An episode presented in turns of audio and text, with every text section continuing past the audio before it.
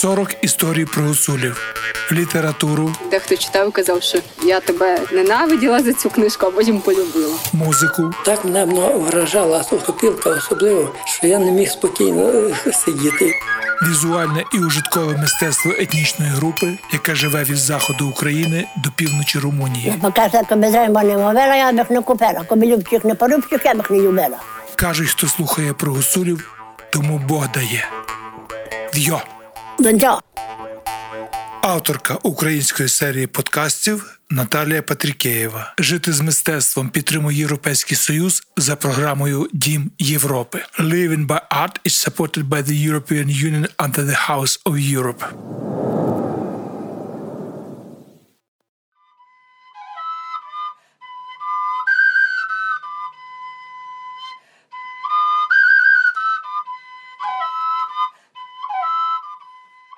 Ну, моя справа це взагалі лікар-педіатр. Але так вийшло, що 6 років назад, шість з половиною, помер мій батько. Він мав музей, він був музикантом, віртуозом. Він грав на 35 музичних інструментах досконало. І в 90-му році, 98-му році він почав приймати туристів. Ну, людей, гостей то було дуже трошки, але так лише починалося в музеї. Ховала.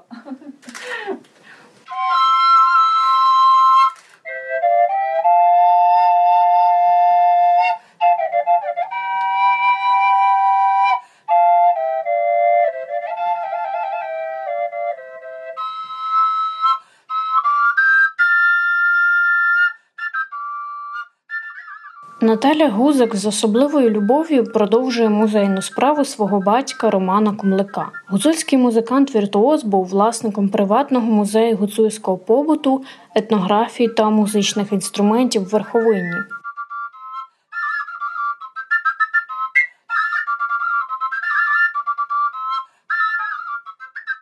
І настільки це вже якось розкрутилося, що за 15 років татової роботи дуже багато знало людей про музей. І коли тато помер, рішалося питання, чи ми закриваємо музей, чи е, я починаю грати, бо я не грала на жодному з інструментів. Ну і я якось так рішила, що ні, напевне, закрити я не маю права. Це татове серце, татова душа, татовий музей. І він все казав: я зробив це для людей. І щоб люди це бачили, ми почали приймати екскурсії. Перші мої екскурсії я говорила, говорила цілу годину. Думала, господи, коли я навчилася грати, бо я цілу годину вже грала, співала. Щоб я не говорила про побут, тут тато був музикантом. Та як зараз і проходить, вже минуло 6 років. А я граю, співаю, намотую, граю, співаю, граю, співаю. Все, що я мріяла, зараз здійснилося.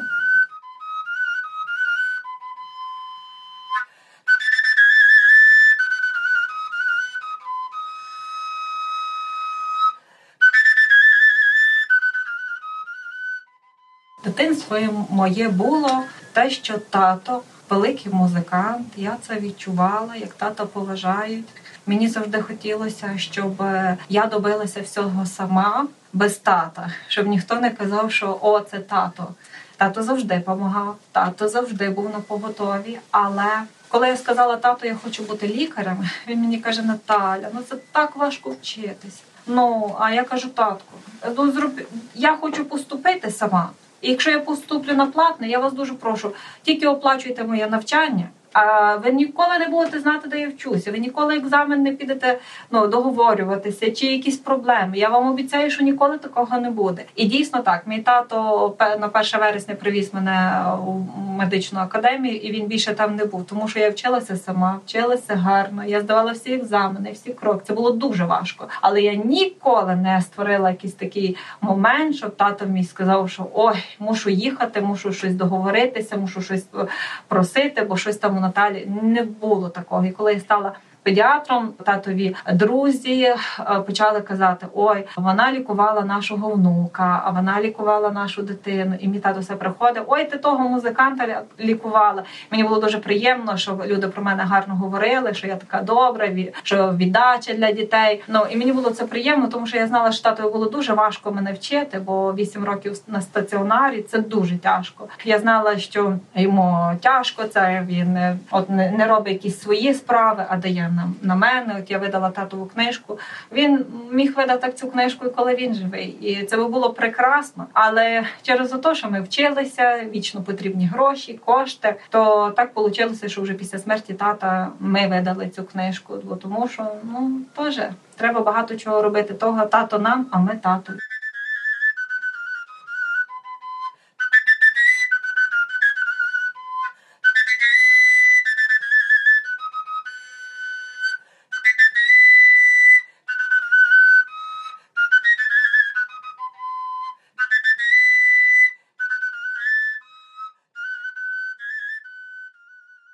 Батьки Романа Комлика були репресовані, тому до 19 років він жив у бездітній родині сестри матері. У 1968-му переїхав до своєї мами у Крим, куди вона повернулася із таборів Мордовії.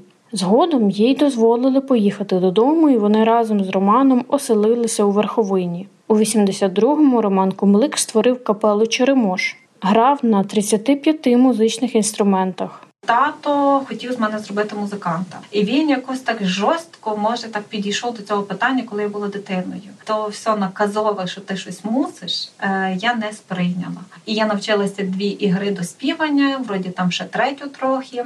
Ну і так бачила, що тато трошки так. Знаєте, відповідально дуже. Ну а я не хлопчик, я дівчинка, і для мене то було якось так, що ні, я не буду грати, я не можу бути така, як тато. Я бачила, що всі казали, о, Ромчик, ти так граєш, а, а дитина. Я якось не відчувала, що я так можу. І я ще 9 років я рішила, що я музикантом ніяким не буду. І в 10 років я рішила, що я буду лікарем. Так і сталося, що я лікар е, за фахом.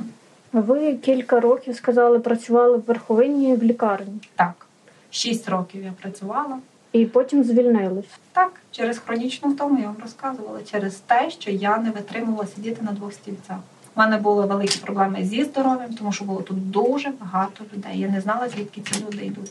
Я ми просто не розуміла, звідки вони йдуть. І всі хотіли бачити. Мені здавалося, що Боже, ну мій тато, він віртуоз, він вмів. А я.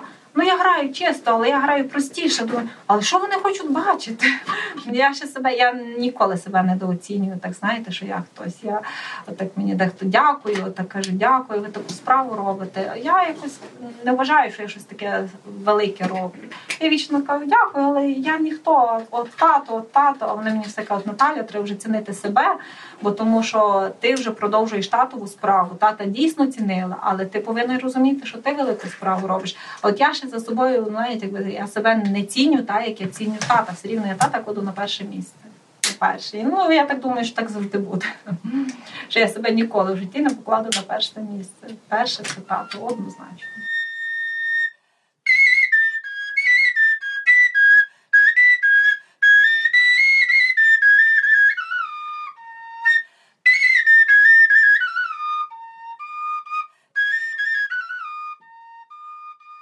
Мене дві людини: одна в білому халаті, одна в гуцульському. Я не знаю, як так можна. Якось так життя мене. Може, за те, що я вічно хотіла бути комусь потрібна. Знаєте, ти мусиш думати, що ти хочеш, що ти просиш у Бога. Бог тобі дає, ти потім тому витримати не годен. От просиш, щоб ти була потрібна. На тобі будеш і тут потрібна, і там. Розкажіть про інструменти, які власне є тут в музеї. Всі гуцульські інструменти, Ну, особливо скрипки. Тато казав, що це його друга жінка. Мій тато грав на ліву руку, на праву, за головою, за спиною. Скрипка концертова завжди була біля тата. Знаєте, у спальні. Мама збоку, а скрипка під низом. І все казав, що вони не розлучні. І цю скрипку я заносила до музею. І перший раз я розплакалася, коли тата не стало, що я зрозуміла, що я написала навіть такий вірш. Що осиротіли всі ми і люди в музеї плачуть всі скрипки, маестро свого не забуде, гуцульщина на всі віки.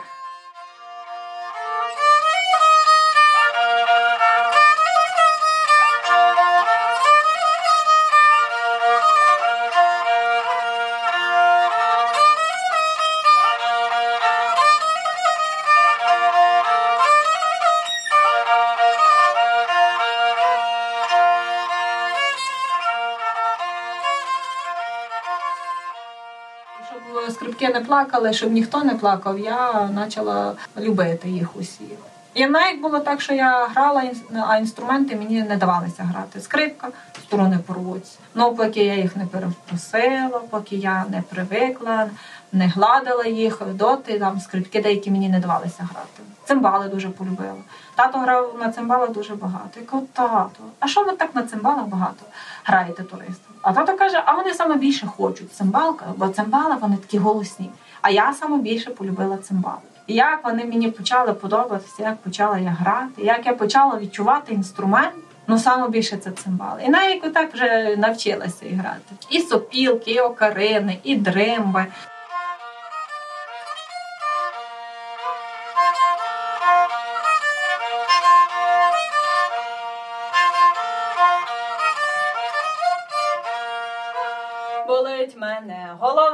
Піду зілля куплю. Я ж не видно, що їх два двох легінів люблю.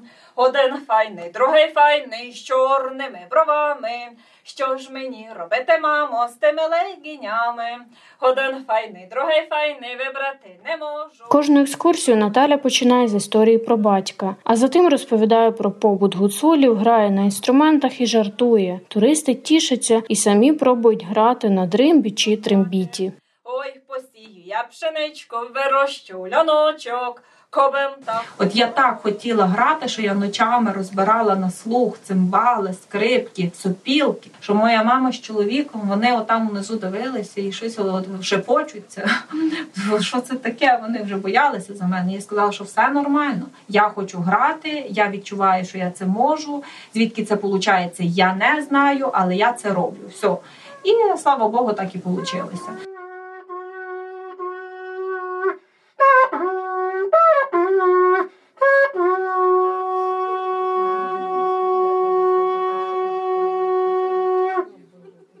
Бути ехо.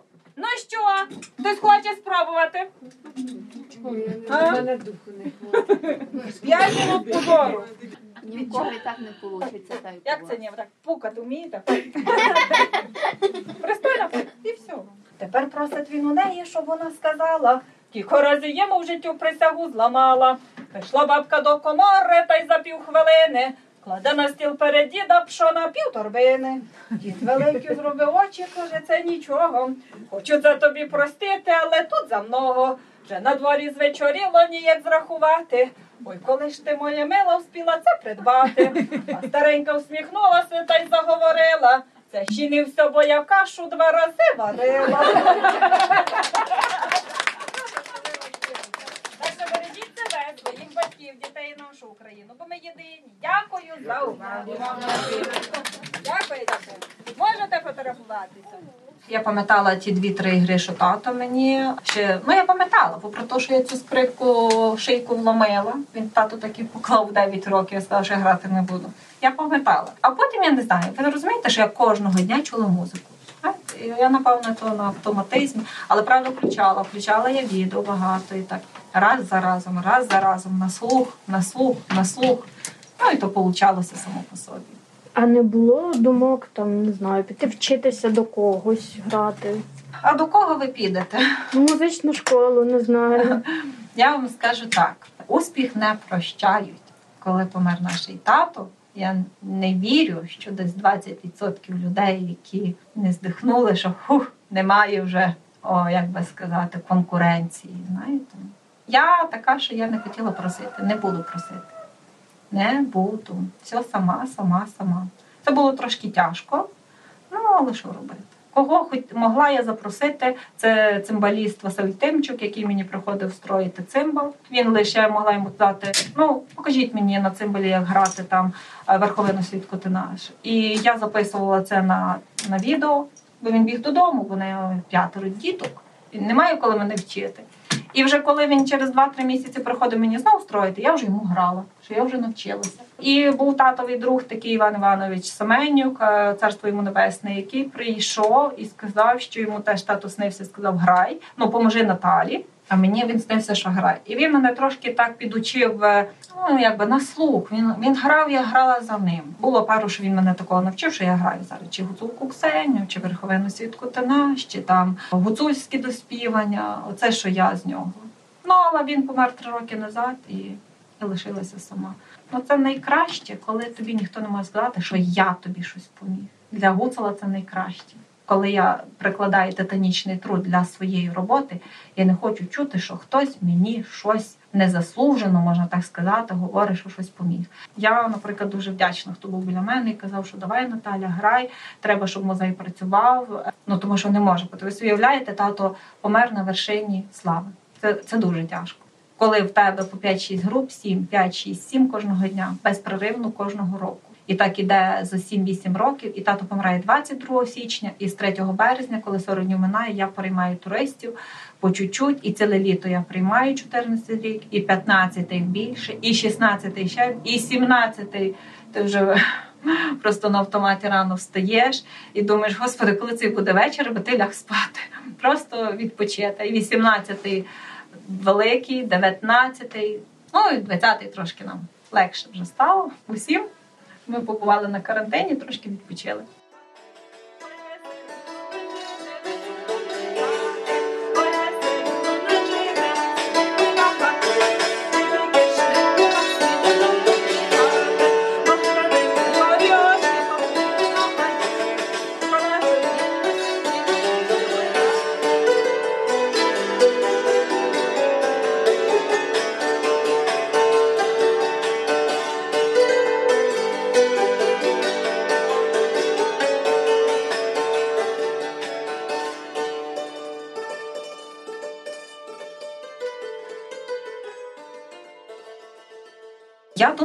Вертатися. Теж мені болить моє. Я теж хочу розуміти. Ну так сталося, що я пішла. Ну але я вже віджила. Стало краще, слава Богу. Я зробила те, що я ж теж не постодурно пішла. Я ж теж поставила перед собою задачу, яку виконую. Якщо б я 4 роки була тут і не виконала цю задачу, то ну я б себе трошки сварила, критикувала. Ну коли я поставила задачу і це зробила, я дуже цьому вдячна. І завдяки музею завдяки музею щось рішила, що за 4 роки треба мені зробити те, те і те. І я це все зробила. І зараз проходжу. Мене е, місяць, ну не знаю, ну може з нового року. Я думаю, що я піду на роботу і буду тут суміщати. Тепер мені легше, знаєте, бо коронавірус нас зупинив, і мені тепер легше буде. Бо якщо б це була та сама центрофуга, що я була, може би цього не було. Я думаю, що все буде добре.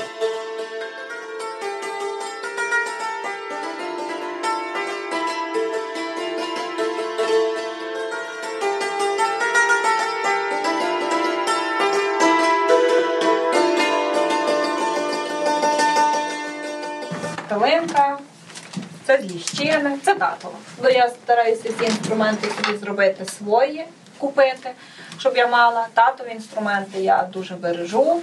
І коли навіть у мене хтось є, що з туристів бере інструменти, грає, як бачу, я що вмію, я думаю, байка. Щось зроблять, то нічого страшного. Мені головне аби не татові. Хоча тато не давав людям грати на інструментах. А от я, я вже надбала свої, то я їм даю. І дітям це дуже важливо, тому що дитина може щось знайти свої. Я вам розкажу таку ситуацію, коли тут почалися на турбазу у нас возити діток, ну так з України. І тато, як мій почав вести екскурсії, ці діти з турбази перші були тут. Так вийшло, що прийшло 30 дітей з турбази, всі забігли сюди. І один хлопчик узяв талинку та й почав дути. А мій тато йшов заключний каже, хто це взяв талинку? А то всі Діма Мазуряк, Діма Мазуряк. А він каже: Я так боявся, що тато щось буде казати. А тато каже: Діма, в тебе є великий талант. Йому 9 років. І він так настільки вся е, багато чого навчився від тати, поїхав у Іспас і каже, що там у верховині є такий Роман Кулик, який каже, що я буду музикантом, що в мене величезний талант. І що Діма? Діма Мазуряк зараз третій учасник групи Казка. І він музикант, він прекрасний віртуоз. А це один похід до музею, що зробив з його життям, можна так сказати. А в тата було дуже багато прикладів цього, і він дуже любив допомагати. Моє знайомство з е, паном Романом Кумликом було ще коли мені було. Я був у другому класі школи, і я поїхав у табір Верховина. І з табору Верховина нас повели на екскурсію в музей. А так як я трошки вже вмів грати на сопілці, там дві-три мелодії, коли пас корови навчився, ми прийшли в музей. Я побачив, що є таку саму сопілку, як у мене. Ми всі чекали, поки він е, поки пан Роман прийде. Ми нас вивели на гору на другий поверх, і ми всі там роздивлялися, дивилися. І я взяв цю сопілку сопілку почав грати. А він прийшов і питається: а хто то грав? Я не признавався, але всі всі розказали, що то я, показали на мене пальцем. Е, Він каже: ну лишишся, лишишся після всіх. Послухав, мені то дуже все вдало, то, то все, що він розказує, музика і так далі. У кінці я, я думав, що він буде мене сварити, що, що я оце взяв без дозволу інструмент і так далі. Він сказав, що він мене приведе в табір сам, вихователів відпустив. Вони всі пішли вже, група пішла. Почав розпитувати, де я вчився, що, що я звідки, що я за один і так далі. Та потім каже: не хочеш вчитися на сопілці? Я сказав, хочу, бо я трошки вже вмію, і ми так і так я почав у нього вчитися. От я приходив там раз-два рази на місяць. Ми так навчалися. Як ми вчилися, це він дуже часто грав на скрипці і, і, і просто дав мені сопілку і казав: грай. Я абсолютно не знаю, чи там є будови, аплікатури і так далі. Підбирати на слух треба було. Він казав, що твій інструмент не скрипка, не бубон, не цимбали, не сопілка, твій інструмент вухо. Грати все на слух, так як звучить, так і грати. І оце от основне з його такого, що він мені казав. І він часто включав радіо і давав слухати радіо, і вже з радіо треба було підбирати музику і грати разом з радіо. Так як е, на радіо музику ще раз включити на повтор не можеш, вона там йде нон-стопом. Це було трохи складно. Через якийсь час е, я почав вже грати, ну скажімо так, більш впевнено. І почав далі займатися по сопілці. По потім пізніше вже пішов в музичну школу по цимбалах, ну але це вже інша історія.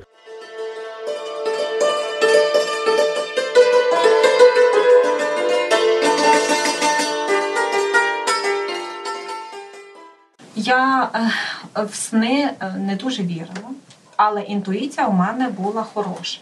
Я вам скажу, що перед тим як тато мав померти, я це відчувала. От я відчувала, що ми маємо хоронити тата. Я це казала мамі. Мама, ой, Наталя, та що ти знаєте, якщо так. Я кажу, мама, я купляла на день народження 4 грудня йому чоботи. Я розуміла, що ми в чоботах такі, ну будемо його хоронити. От я розуміла, розумієте, я це оплачувала. Я хотіла йому принести такий подарунок. Ну він так зрадів, таким новим мештам, таким такі гарні, модні, наймодніші. Йому купила. Йому було хоч 65 років. Він грав на- новий рік. Це в нього були наймодніші. Кажу, тато носять 20 років, 25-30. І я вам скажу, що е, мені почало вже в грудні-січні е, снитися такі е, сни, що закривається небо сонце і по чуть-чуть закривається небо. По чуть-чуть. А так через період там закрито. І то було страшно. А потім ще там тиждень мене ще воно зак- закривається такими чорними хмарами. І коли якраз тато помирав 22 січня рано, на 22 січня я снилася, що небо закрилося. От я побачила цей сон, що сонце, і от таке блискавка. То я рано якось устала.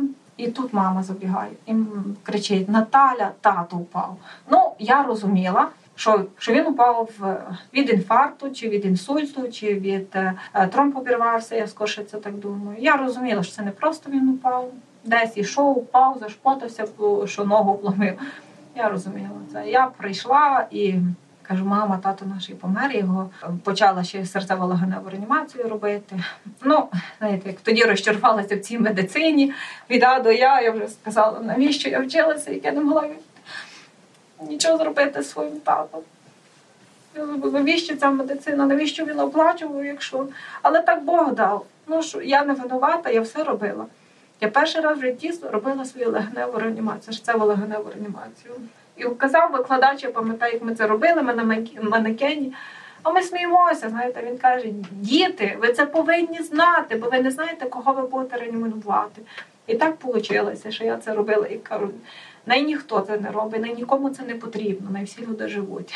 Я знаю, що я його обняла, перехрестила, коли я вже зрозуміла, що вже все, поцілувала руку і сказала, що він найкращий був тато у світі. Я дотепер усім кажу, що в мене був найкращий тато у світі. Зато я для нього дуже багато роблю. Але не так для нього, як для себе і для нашої Гуцульщини. І всіх закликаю, що всі мають любити своїх батьків, які би вони не були, всі повинні любити своїх батьків і поважати. І коли ти, як то кажуть, що поважай, шануй батька і матір як самого себе, тоді добре буде, тобі на землі. І чому мені зараз добре? Тому що я шаную батька і матір, тому мені добре. І після моїх екскурсій. Я спочатку плакала, тепер я не плачу. Ну, напевно, все ж таки, воно, знаєте, якби той час він лікує трошечки заліковує. Але стільки мені людей підійшло жінок, дівчат, які казали Наталя, я не говорю з батьком два роки, я рік, я там посварилася. Я йду, я помирюся. Так не має бути. Вони цінили. Я теж для, для чогось прийшла в цей музей. Ну, ж я вважаю, що для того, щоб батьки, е, діти любили своїх батьків, це теж. Ну бо тому, що в моїй екскурсії вони не можуть е, ніхто можна так сказати, хто має якусь таку ситуацію з батьками, вийти і просто так. Ну хіба вже таке холодне серце? Бо, ну бо так ситуація. Ну теж життя.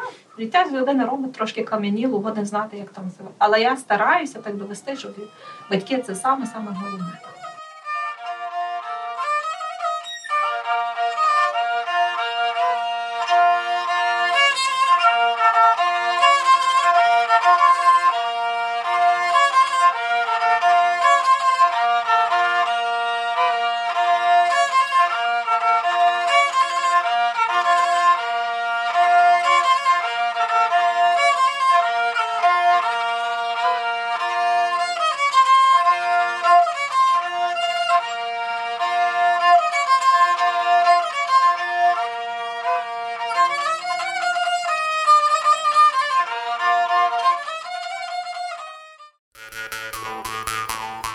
40 історій про гуцулів, літературу, Дехто читав казав, що я тебе ненавиділа за цю книжку, а потім полюбила. музику, Так мене вражала сухопілка особливо, що я не міг спокійно е, сидіти.